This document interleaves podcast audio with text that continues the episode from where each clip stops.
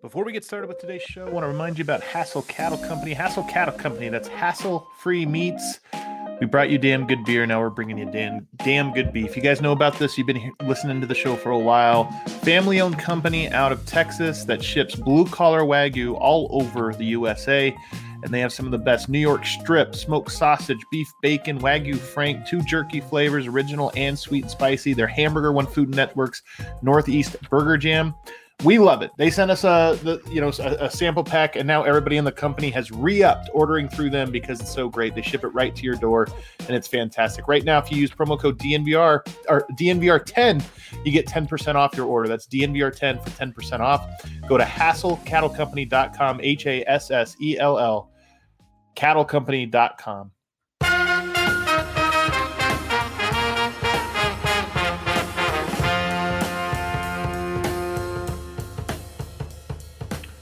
What is up, everybody, and welcome into the DNVR Nuggets podcast presented by DraftKings Sportsbook, America's top-rated sportsbook app. Use the promo code DNVR when you sign up. And you want to do that, especially if you're going to tune in and watch our pregame show tomorrow as the Nuggets take on the Portland Trail Blazers. We're going to be right there in the DNVR pregame lounge, and we always make bets. It's a super fun show. If you haven't checked it out, you really ought to. It's like a bonus podcast. I mean this sincerely. We preview the game at the end of it. And we talk about some things that, you know, maybe expire over time, but a lot of our topics are just broad topics. Tomorrow I'll talk about, with the guys, I'll talk to them about Carmelo Anthony. It's been 10 years now since the Carmelo Anthony trade, so we'll have a nice little conversation about that and what it means, what that era meant to us and all that kind of stuff. So if you're jonesing for more Denver Nuggets content, don't forget to check out the DNVR Nuggets pregame show, which is up on our YouTube channel. Of course, just search DNVR, hit the subscribe button, hit the alert button so you get a little pop-up notification on your phone. You'll never miss an episode. Today's show is going to be a notebook episode. Myself flying solo here.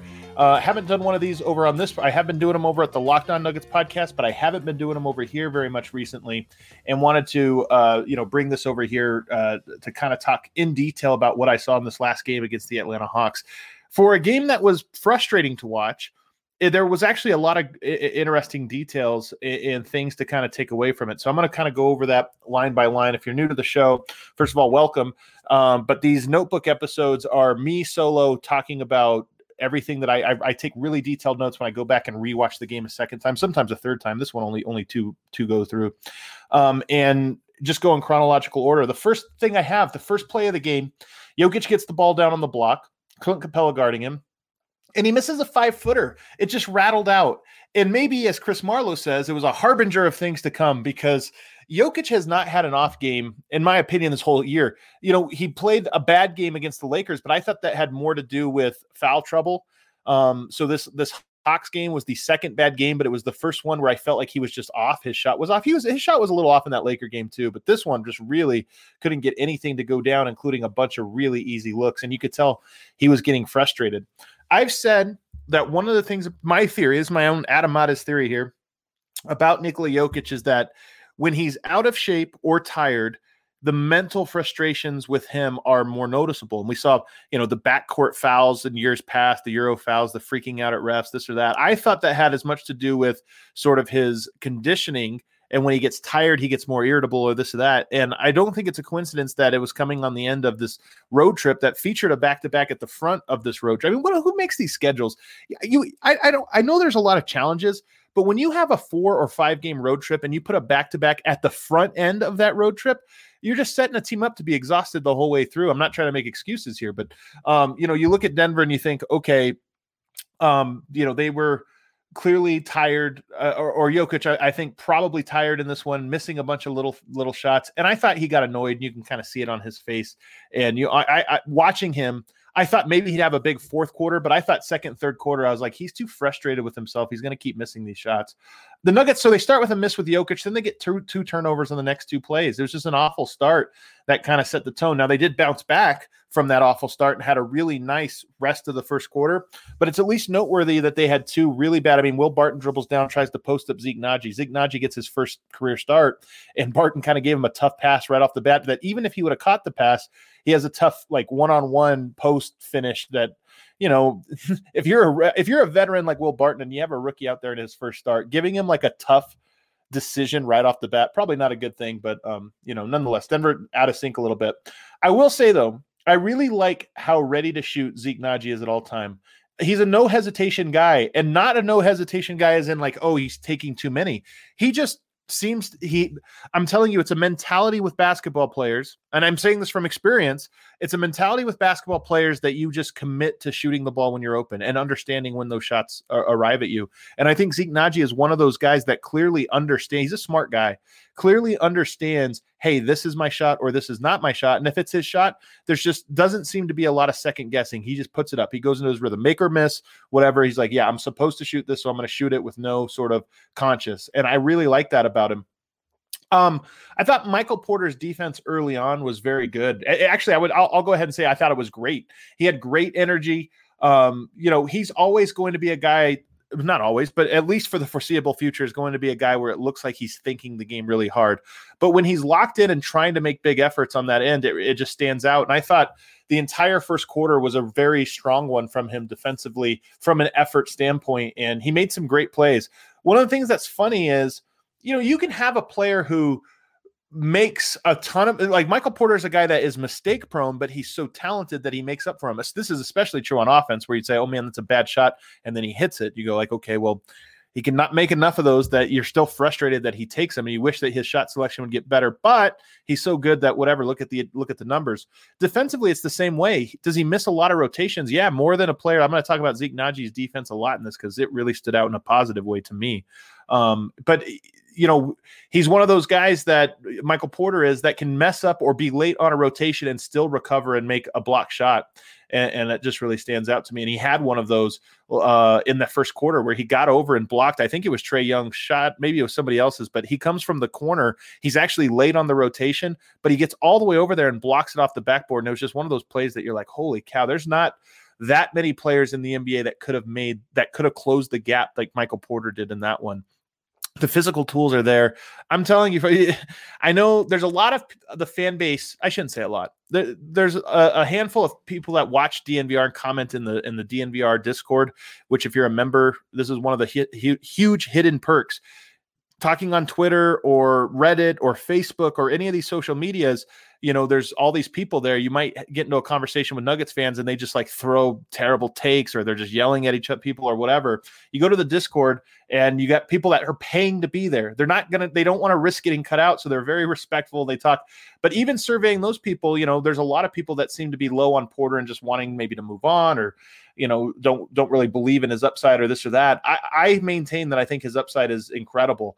Yes, right now he's pretty limited offensively. He's kind of in a rut. It looks like he doesn't have a great handle, and defensively gets lost a lot. But when you see plays like him able to close that gap, when you see him be able to put up 10 rebounds pretty effortlessly and things like that, and then just how disruptive he can be in the passing lanes, I still think he can be a great player. But obviously he has a lot to learn on the game. But games like this one, especially in that first quarter, I thought there was a lot of positives. Zeke Nnaji's footwork on closeouts I thought was great. There's a play up on the list. I did an episode. It's been a couple weeks, guys. I apologize. Just been wrapped up with some of the other DNVR stuff, but hopefully you get a couple of different episodes of the list out here in the next week and a half or so. Try to hit, if not all games, most games. But I had a clip on there of Zeke's closeout, and Zeke is a big guy. He played a big in college. In the NBA now with so many stretch players, and John Collins is a stretch four.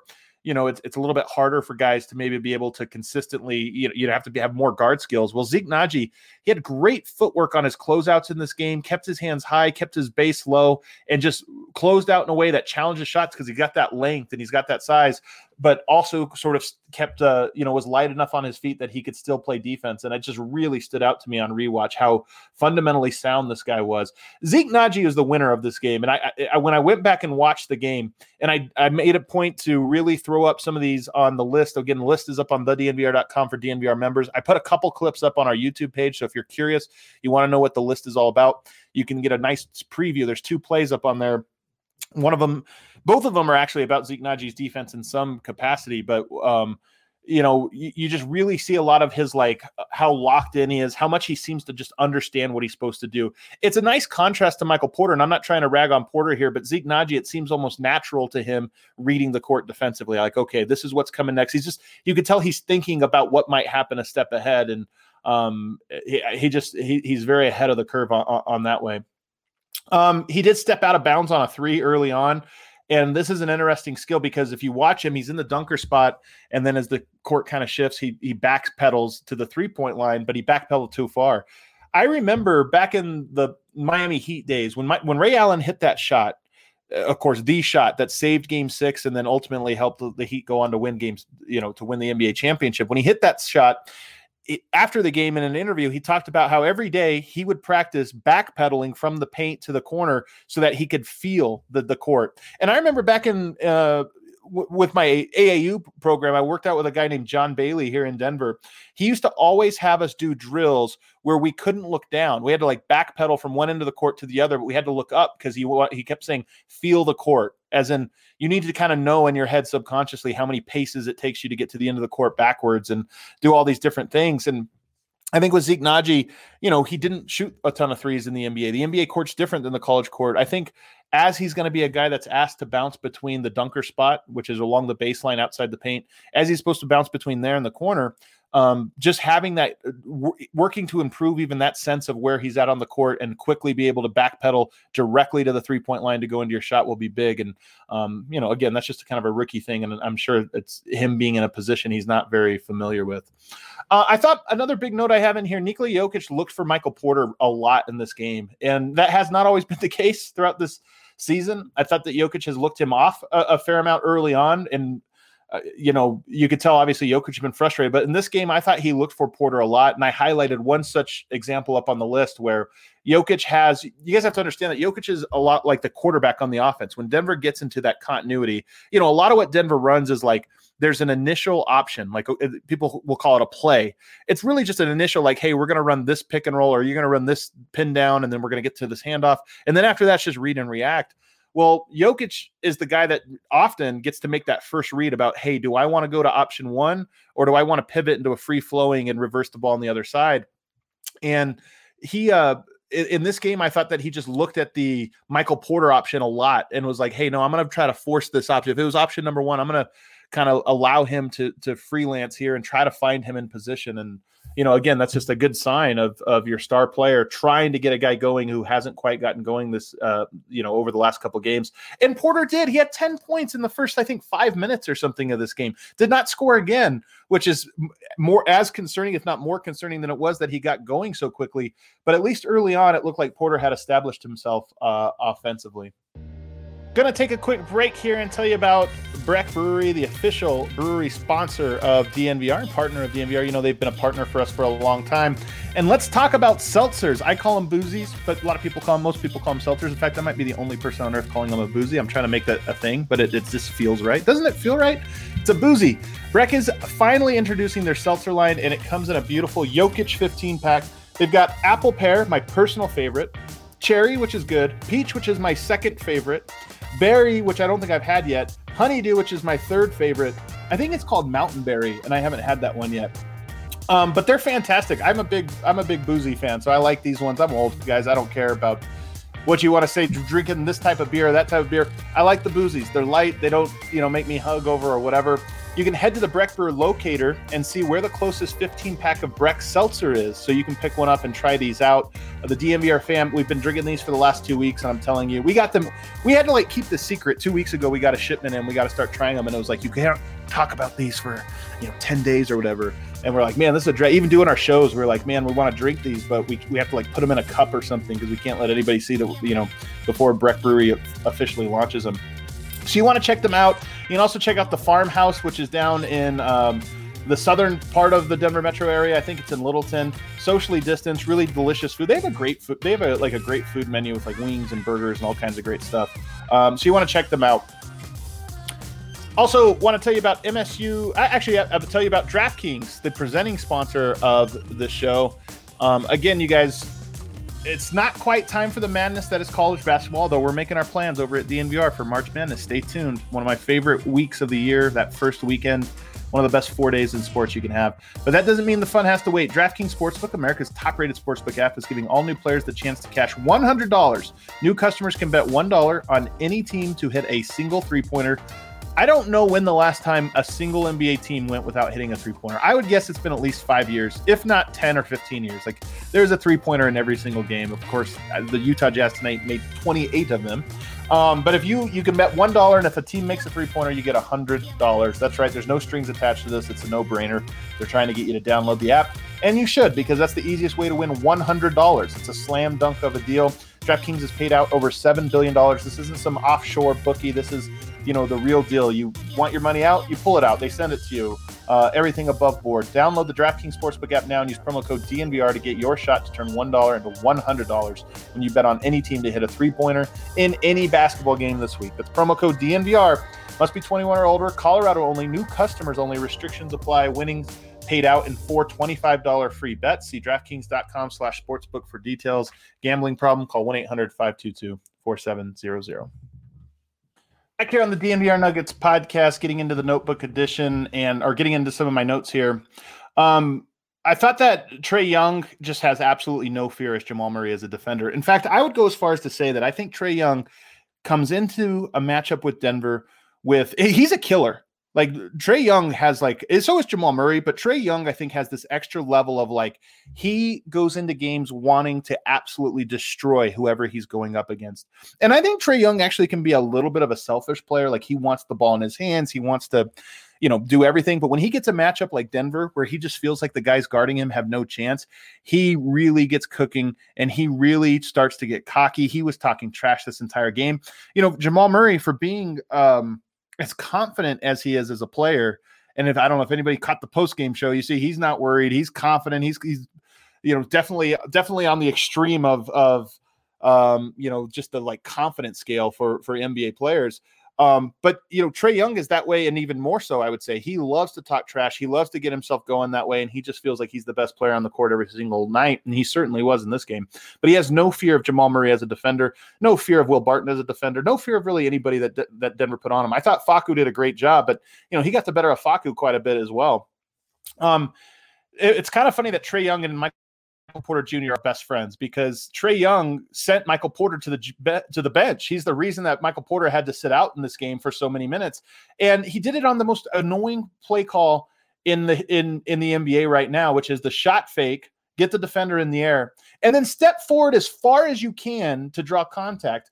This play, it used to be a point of emphasis that the referees were not going to be calling this if you jump that far forward. That point of emphasis lasted like half a season, a couple seasons ago. Now you're back to, if you get a defender in the air, no matter if they're near you or not, if you just run or jump as far forward as you can and make contact, you get the foul. And I hate it. It's my least favorite. I mean, this isn't a Nuggets thing. This is an NBA thing. If Denver does it, they get the call as well. And I think it's absolutely ridiculous. I think it's dangerous. I put out a video of this on my Twitter handle at Adam_Mares. So if you want to check it out, it kind of went viral. I think it got like a ton of interaction with people. Everybody hates this call. But anyway, that's what he does. He shot fakes Michael Porter, jumps forward about 5 steps and draws the contact. And Michael Porter has to go to the bench. Bol Bol comes into the game, which was interesting. You know, Denver's so shorthanded right now that Mike Malone has to get creative.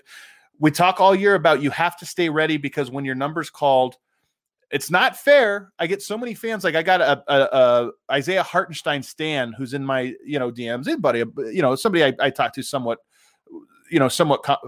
regularly, but, you know, I got that person in my mention saying, hey, he's not being treated fairly. You got R.J. Hampton stands. You got Michael Porter, you know, a lot of Michael Porter stands.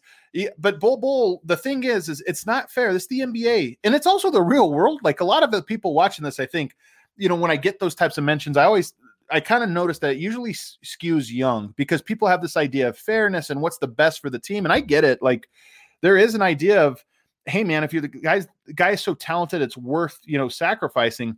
But at the same time, you know, the way the real world works is you don't always get a fair shake. You've got to make the most of whatever opportunity you get. And this is especially true in the NBA, where Bol Bol might be, I don't know, he might be talented enough that it's like, it's crazy that they would try to play anybody over him. Get over that learning curve and let him get out there.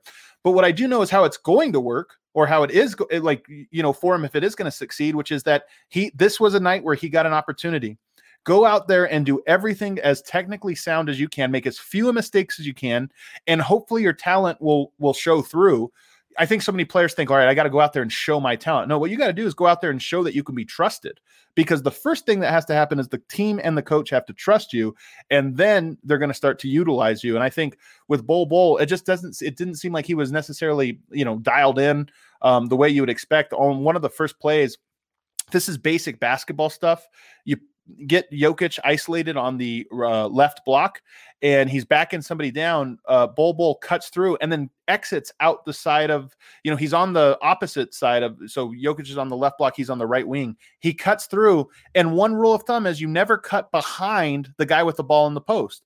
If you cut through and don't get the ball, you fill out on the opposite side, and then everybody kind of shifts over. Well, he cuts behind Jokic, brings a second defender on the blind side, and Jokic loses the ball. Gallo pokes it away. And it's just one of those things. Jokic will get the turnover, but that was a Bol Bol mistake. And it was a mistake that I'm sure Jokic is looking at and going, who on earth would make this mistake? This is basketball 101.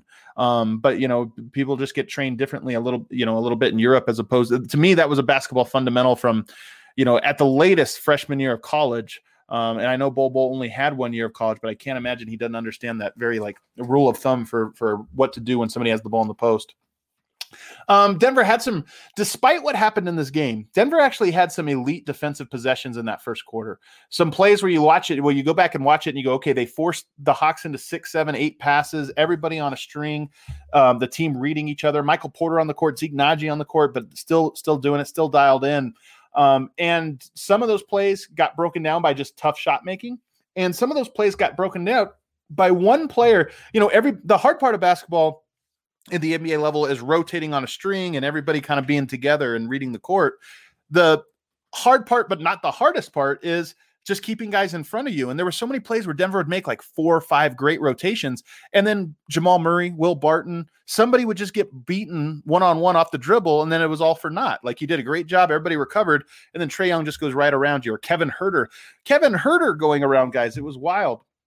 The last defensive play of the game, there was 2 of these that happened with each of Denver's leaders. I'm going to talk about the other one here. Actually, I'll talk about them back to back, but the last play of the first quarter, Trae Young has started to kind of get going a little bit. Jokic is up top. He's guarding somebody on the wing. On the other wing is Murray on Trae Young. Well, Jokic is worried that Trae Young's going to get by Murray, so he helps far off of the shooter, which is fine because Jokic is so big and tall that he can run a guy off of the line or whatever. But instead, Trae Young drives and then kicks to Jokic's man. So Jokic is supposed to just close out, but rather than close out, Jokic goes for the steal. He misses it, and the ball swings to the corner. Everybody has to rotate, corners wide open, and you get a wide open corner 3. Denver was up 9. That cut it to 6. And that's a big jump, because then Jokic comes out of the game. He goes to the bench. You start the second quarter, and the second quarter opens with a 3-pointer. So you go from having a 9-point lead, which maybe you just play sound defense and you make somebody, get a tough 2 at the rim or something. And okay, now you're only up, 7 points or whatever, but instead you give up a 3, and then you open the second quarter on a 3, and that 9-point lead was down to 3 and just in quick succession. And it was a killer. And one of the first plays in the second quarter, Jamal Murray makes a great rotation on the backside to stop a roller who catches a pass on a pick and roll. So he stops him outside of the restricted area. It's a tough floater spot. Bol Bol sinks down, so he's going to help. But rather than just wall up and be big and force, it might have been Okoro. Rather than force Okoro into a tough jump hook, instead Jamal Murray tries to block the shot, gets caught on a pump fake. He goes for the home run play, gets caught on a pump fake, and gives up an 1. And that was the 3 that started the second quarter. So you get Jokic gambling for a home run play, and it costs you 3 points. Then you get Murray gambling on a home run play, and it costs you 3 points. And that was 6 points. That goes from a 9-point lead to a 3-point lead. And the game spiraled out of control quickly after that. Another note I have in here, it's kind of a random one, and you're not going to be able to unsee it once I tell you, but Denver seems to be really bad at spacing on a jump ball. I've noticed it a few times, and I put this up on the list. It's kind of a funny one, but Denver, when there's a jump ball, and there was one in this game, usually you carve out your spots around the circle, around the jump ball, where it's 50-50, the space, the real estate. Denver was at 20-80, meaning all their players were bunched up together, and there was all this zone for the ball to be tipped where the Hawks would get it. And I've noticed it with Denver a bunch of times. So keep your eye out. Hit me up on Twitter if you notice it, because it kind of sticks out. The Hawks went zone. Teams have been going zone against Denver a lot, especially when they don't have all of their shooters out there. If you get a configuration that features, R.J. Hampton, for example, and maybe Campazzo, although Campazzo is draining his threes in this game late. You get a couple guys out there who maybe the teams don't respect or fear as much, and they'll go to zone, and they went to zone in this one. I don't think Hartenstein actually recognized it on the first play. He kept setting ball screens up top, which is not what Denver calls for, at least not the way that he was screening them. And it's just a recognition thing. Campazzo was on the court. I was surprised he didn't get the team situated better on that possession. Bol Bol just plays way too relaxed. And I think, I've talked about this years before when I was covering the Nuggets, but some players just don't look like they're trying hard, even though they are. They just don't, grit their teeth when they're playing, or when they run, they just don't have, like, we joked about Kenneth Faried. He had that long hair, so it always looked like he was running hard because his hair was always flopping around. It's like a real asset to you. I think Bol Bol is a guy who just never looks like he's playing that hard. He always looks so unsure of himself. But at the same time, I'm sure it kills. If you watch Campazzo play, you could tell that guy has his finger on the turbo button at all times. Like, he's always going 100 miles per hour, whereas Bol Bol, it looks like he doesn't know where the turbo button is. And it's one thing he really could do to up his scoring, in my opinion, or up his minutes. Look like you're playing hard. And then I talked about Zeke Nnaji. He did such a good job on some of the complex defensive rotations, and I was just so impressed with George Karl over on my show with him, Keeping It 1,000 with George Karl. If you're not subscribed, please subscribe. It's a great, great show. But one of the things he talks about, stupid hurts more than smart saves you, meaning mistakes kill you on defense. You can make all kinds of great plays, but if you're a mistake prone, it's just like minus 10 every time you make a mistake. Zeke just doesn't make a lot of mistakes defensively. I mean, he makes some, but he doesn't make nearly as many as most rookies that would be put in the position that he was put in this game. And I was just very, very impressed by his defense. Barton, I mentioned earlier, Barton got blown by Huerter. Later in the game, Murray got blown by Huerter. It's just great. Kevin Huerter is a great, really interesting player because he's a great shooter, and he's like a fundamentally sound player. He knows what to do, but he is not a guy that should be anybody off of the dribble. And the fact that he got Denver's starting 1 and 2, it's like, come on, man. You got to be better than that. Jokic had 2 awful turnovers in a row. I mean, he was just so out of his game. And like I said, the starters had built up that nice lead. I think it was 11 points or something like that. Maybe it was 9. And then in an instant, it was dissolved. And then by the time he checks back in, I just thought he was so grouchy and moody. And he comes in and he had 2 turnovers in a row. And they were like really bad ones, types that he never makes. One of them was John Collins is on Zeke Nnaji. Michael Porter is in the dunker spot, and he's setting a flare screen so that Zeke Nnaji is wide open. And Collins, who Jokic no doubt could see standing there, not guarding Zeke Nnaji, but instead protecting the rim. And Jokic doesn't pass it to Nnaji. Instead, he tries to go up, gets blocked horribly.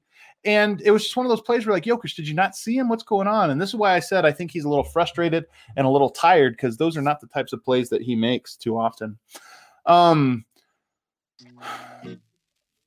Nuggets just kept getting blown by left and right at this point. Like, once the wheels came off, Denver couldn't keep anybody in front of them. And maybe it was fatigue. They had energy for the first quarter, but after that it started to fall apart. I don't know.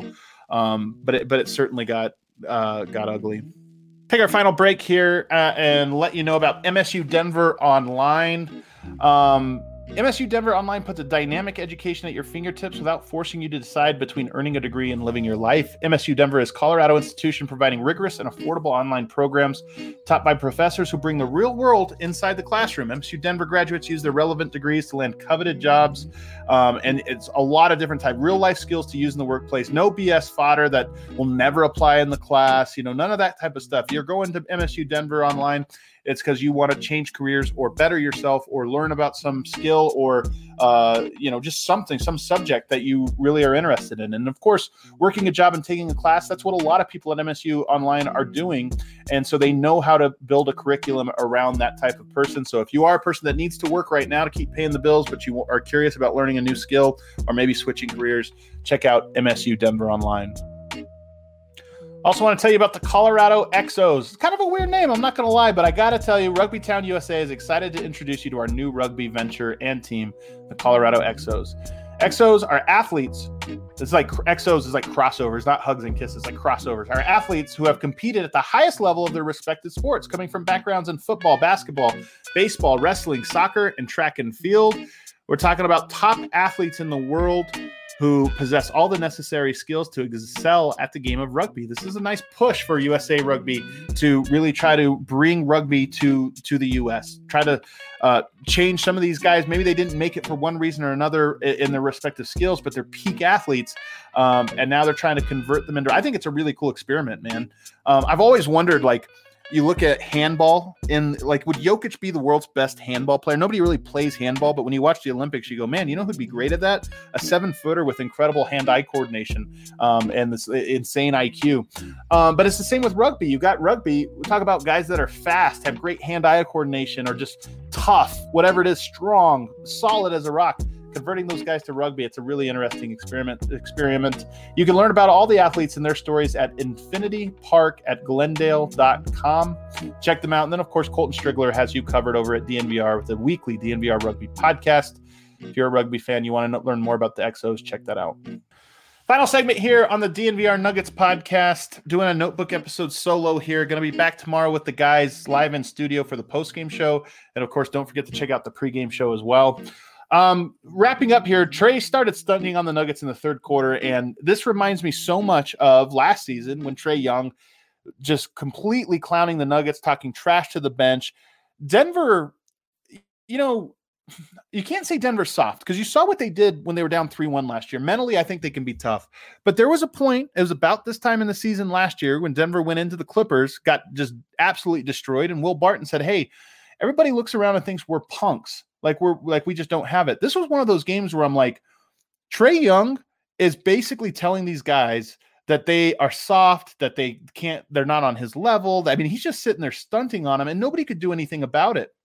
But he had 2 logo threes and both of them were basically FUs, just saying like, this is how confident I am against you guys. I'm just going to heave a 40-foot 3-pointer and swish it.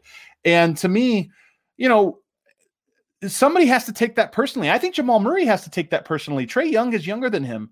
Jamal Murray has accomplished, you know, some things in the NBA. I mean, it's 2 50-point games in the bubble, you know, coming up clutch, all of that. But Trae Young is one of those guys that is gunning for him and saying, hey, I know that people think you're this guy, but every time I play you, I torch you. And I got to say, it was a bad look for Denver that Trae Young did as much as he did and just did not. It seemed completely unafraid of the Denver Nuggets backcourt and really and anybody. Michael Porter, he has a lot of like little skills to work on. One of them is he really has to learn to take it to the basket stronger. I mean, he's just all finesse all the time, and he's a great finesse player. But he had a take to Capela where he goes at Capela at the basket, and rather than jump in or try to dunk on him or just whatever, he fades away like he's going to shoot a fadeaway, and Capela blocks it backwards. Like it was just like, hey, you can't take it up soft. And that's just the thing, Michael Porter, he has to get a lot stronger hands, everything, you know, stronger legs, all that stuff. But mentally, the mental approach of taking it stronger to the basket, I think, is important with him. The Nuggets got down by 16, and here's the story of the game, guys. Michael Malone yanked everyone but Jokic. He puts in Bol Bol, which is kind of hilarious, R.J. Hampton, Facu, and Monte. I mean, maybe that lineup works. I like putting in a bunch of guys that rely on Jokic, and you have that sort of in that lineup, but it just didn't pan out. Bol Bol continues to travel on record scratches. I heard this coming out of camp that he was a guy the team wanted to be more trigger happy with his 3-pointer, less trigger happy with some of his attacks, but more trigger happy with just the idea of like, hey, it's my, if I catch it and I'm open, go up with it. Cause he has so much at 7'2" and that high release, he has so much gravity. If he had Zeke Nnaji's mentality, which Zeke Nnaji is not trying to do anything other than catch and shoot wide open threes. If he had that mentality, I think he would be really effective. Because every time he like second guesses himself, he travels when he tries to drive it. I mean, he's like, I don't know how many travels he has in his young career, but they're all off of the exact same thing, not shooting when he's supposed to and putting it on trying to put the ball on the court and kind of shuffling his feet right as he does it. Nuggets made a nice little run in the fourth and they cut it to 11. And what's interesting is Jokic didn't have it. You put in Hartenstein and Jamal Murray started getting going. And I think part of it was you no longer are playing Jokic ball. You're playing Murray ball. And if Jokic doesn't have it, you might as well go to Murray ball, and Murray had it. I almost wish they would have stuck with that lineup a little bit. I will say, and this is tough on Hartenstein. By no means do I feel like the game is on him, but the Nuggets had this crazy run. It's like a 13-2 or 15-2 run, some crazy run to make this a game. And I know they would have kept it going, but Hartenstein had one of the worst turnovers ever. And it was like one of those plays where it was like you needed everything to go right, and everything was going right. You had all this momentum. You're 2 baskets away. If you're at 11, You cut it to 7 with like 4.5 minutes left, you're golden. The other team starts to choke. But Hartenstein had just a horrible pass that Gallinari stole, and Denver, like, the game was over then. Atlanta comes down. The rhythm was all done for Denver, and they couldn't get out of it. Again, I'm not blaming Hartenstein. He just happened to be the one that made the mistake as Denver was making their run. But the story of the game, Michael Porter Jr., I thought Zeke Nnaji on rewatch played great. I wasn't sure why he got the nod over Michael Porter, but afterwards I thought, oh, okay, that was it. But I would have played both of them. You know, the culprits defensively in this game. I thought Jokic was really bad on offense for whatever reason. You almost never say that, but he just was in this game. And I thought Murray and Barton played one of their worst games, both of them, worst games defensively at trying to contain dribble penetration. They looked disinterested. They looked tired. They looked incapable of doing it. Those are the guys that I would have looked at. I mean, especially Barton, and he did get the axe, but Porter was a guy out there, especially when you talk about being down 20. You need buckets. I don't care if you have guys out there that can get stopped. You need buckets. And not only that, you're down 20 points. This is a perfect time to play Porter. You need to get him minutes. You need to get his confidence up. And the only reason you would bench him is if you felt like he was the reason that you were losing, or you felt like he was not doing something that you had repeatedly told him to do. And maybe that was the case, but I sense that this was a game that Michael Malone let his biases and sort of in the worst devils of his nature get the better of him with Michael Porter. To me, he was no worse than Jamal Murray, Will Barton, or other guys that got the nod. And I think it was an absolute mistake. I've criticized Malone for how he's handled Porter a lot, but never like this one. Most of it was like, I don't understand it. I hope he does this or that. This one was a game on rewatch. It was this way on live, but on rewatch especially, where I thought, man, is he the scapegoat for this game or what? Because he definitely should have had an opportunity to close out that game. And it kills me that Porter had a couple games in a row where it looked like he started having things going. He gets 10 points in the first quarter of this one, and then all of a sudden you just see his confidence wilt away again. And I don't get it. I don't understand Michael Malone's strategy. And I think that the Nuggets need to have more of a sense of urgency with him, because Michael Porter makes mistakes, and I call it out all the time. People think I'm a Michael Porter hater. That's how much I call it out. But this was a game where I think there was no excuse for Michael Malone not to play him. And I put not the loss on Michael Malone, but I put the bad taste that the Nuggets are going to have, in their mouths after this game on Michael Malone, because you got to use your opportunities to develop a guy. That's it for this episode, guys. Thanks for tuning in. I'm going to be back again tomorrow, like I said, in the lounge with the full squad. Can't wait for it. Nuggets Portland should be a great game. A lot of stakes. This is a divisional game. Denver Portland, obviously a team that is having the season Denver wishes they were, where Damian Lillard has been willing the Portland Trail Blazers to victory and has had some big nights. They're coming off a loss. They played on Monday at Phoenix, so this is a road back-to-back for them. Denver should have the upper hand, but they got to take care of business, and they're going to need big performances from all of their key guys, including Michael Porter Jr. Thanks for tuning in, guys. We'll see you next time.